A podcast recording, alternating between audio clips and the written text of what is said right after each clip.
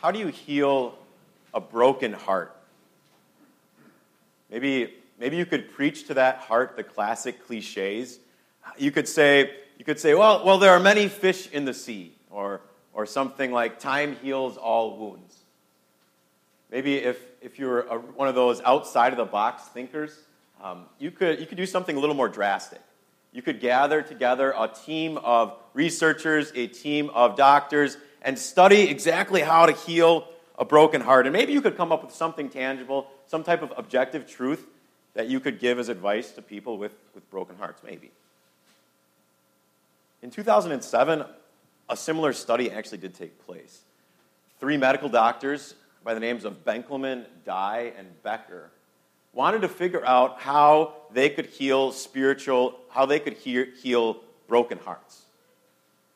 And their, their study was actually very specialized because they took, they took 60 people who had actual, literal broken hearts. They all had either stage two, three, or four heart failure. And their study was very specialized because they studied how spirituality would affect those hearts. And they found that the people who, who had a stable spiritual life, those people actually healed better and fared better than those who are spiritually depraved or, or spiritually depressed. So you could say, in that sense, they, they figured out the key, right? They figured out how to heal a real physical broken heart, or at least how to help. Where would you put yourself in that study? would you put yourself on the side of those who were spiritually stable, or the side of those who were spiritually depressed? Today we're going to study Psalm 42, at least an excerpt of it. And I'm going to read it here in a few seconds. And as, as I do, I want you to think about and, and focus on how this psalmist goes back and forth from being in this state of, of spiritual depression to a state of being spiritually stable. Today we're going to study this psalm. We're going to do a, do a study that's really conducted not by some medical doctor, but by the Father, Son, and Holy Spirit. And I think the end of it, we'll come to a conclusion that our God has a pretty amazing fix. Please follow along with me on page 9 as I read these verses. The psalmist writes My soul is downcast within me. Therefore, I will remember you from the land of the Jordan, the heights of Hermon, from Mount Mizar. Deep calls to deep in the roar of your waterfalls. All your waves and breakers have swept over me. By day, the Lord directs his love at night, his song is with me, a prayer to the God of my life. I say to the God, my rock, why have you forgotten me? Why must I go about mourning, oppressed by the enemy? My bones suffer mortal agony as my foes taunt me, saying to me all day long, Where is your God? Why are you downcast, O my soul? Why so disturbed within me? Put your hope in God, for I will yet praise him, my Savior and my God the words of the psalmist. In order to study what was going on in this psalmist's mind and heart, we need to know a little bit about his life. And we do know a couple things. We know that he was what's called a Levite. He was from the clan of those people, the part of the, the Israelite clan who, who took care of the temple. Their life's work was to work in the temple, to, to worship God, and to, and to worship God with, with other people. And we know one other thing about this psalmist for sure. We know that he was not able to accomplish his life's goal. When you read this whole psalm, you can easily imagine this, this psalmist sitting, sitting in his house, looking out a window, wishing that he could see the skyline of Jerusalem, wishing he could see the holy temple raised up on a holy hill in all its glory. And he wished that he could walk up its stone steps and put his hand on a cool door that was overlaid in gold and push his way in. And he wished he could walk down the stone corridors and hear the echo of his feet as he sat down at the feet of a rabbi who read the words of the Torah, the Ketavim, the Nevi'im, the, the words of the scripture, the ancient, beautiful Hebrew words that he loved. The psalmist wished he could do every one of those things, but he couldn't. Because his enemies had come dragged him away from that temple, dragged him away from that city, and they had removed him and placed him in some city or some nation far away. And it felt like to him that he couldn't worship his God anymore. It felt like to him like, like his God had abandoned him completely. And the worst part of the entire ordeal was when the people that he hated, his enemies, walked up to him and said, Yeah, where is your God? Your God isn't here. He's, he's abandoned you, he's left. You aren't in his temple. What has he done for you lately? When the psalmist believed those lies, he suffered the worst pain. That's when it felt like his bones were shattering. That's like it, it that's when it felt like he was completely spiritually depraved and, and couldn't hold on to anything. You and I get to be right where the psalmist wished to be, where he longed to be, where he sung about. We get to be here in God's house right now.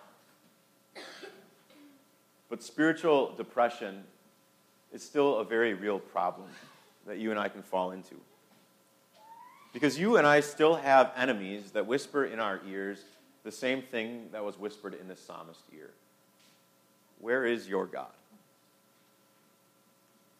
Maybe for you, it's, it's your human reason. Maybe that's the voice whispering in your ear. Maybe you read the words of Scripture, you read the accounts and the stories, and, and they seem hard to accept. Your logical brain, the, the, the very smart brain that you have, tells you that, that it can't be true, it must not be true. And that little voice says, Well, where really is God? Or maybe, maybe for you, it's a real person in your life whom, whom you love so very dearly, and, you want them to know more about God's will and who He is and, and what He has for them. But then they come back to you with a sound, logical, argumentative treatise that, that says, Where is God in this crazy world? And when we start to believe those lies that, that enemies tell, then we're on the verge of, of falling into a spiritual depression like the psalmist. We're on the verge of, of, of, of turning around these thoughts so deeply in our brains that, that it feels like God has abandoned us. And when, when we fall into that type of a depression, a spiritual depression, then we're on the verge of, of forgetting so much about our relationship with God and giving in to the weaknesses, the sinful weaknesses that have plagued us our entire lives. As the psalmist went back and forth throughout this psalm, he stumbled on one very important, steadfast truth. It's in verse 8, he writes, By day the Lord directs his love. At night his song is with me, a prayer to the God of my life. In this Hebrew style of poetry, this verse sticks out. Because as you, as you read the whole Psalm of 42, you see that there isn't a whole lot else that really relates to this verse, at least in thought.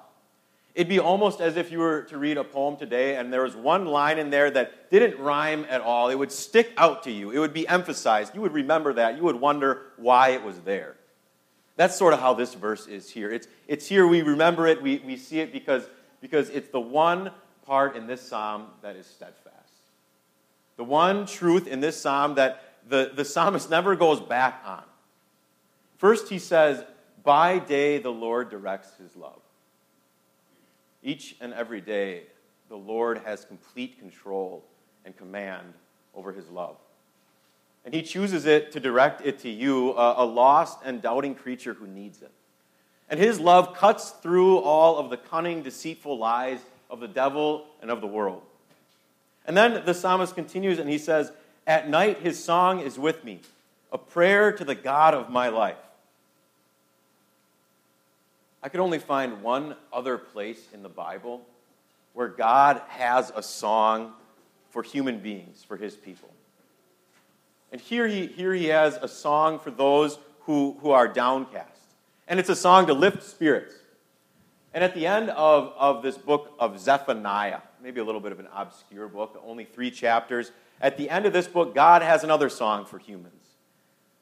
And it's a song that comes when God sings about the day of the Lord.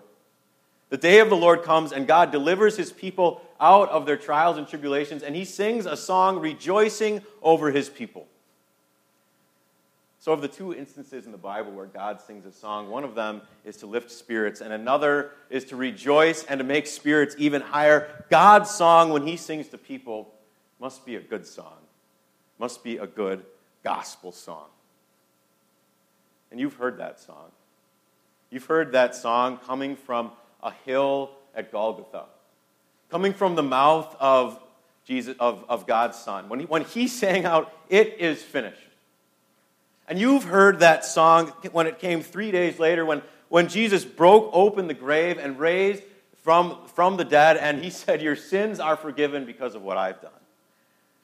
And there's a verse written in God's song good, God's good gospel song that says, Jesus will come again, will descend with the clouds with a great angelic choir, singing another very good song. Singing a song with all of the believers who have ever lived and whoever will live, saying, You will be in heaven with him.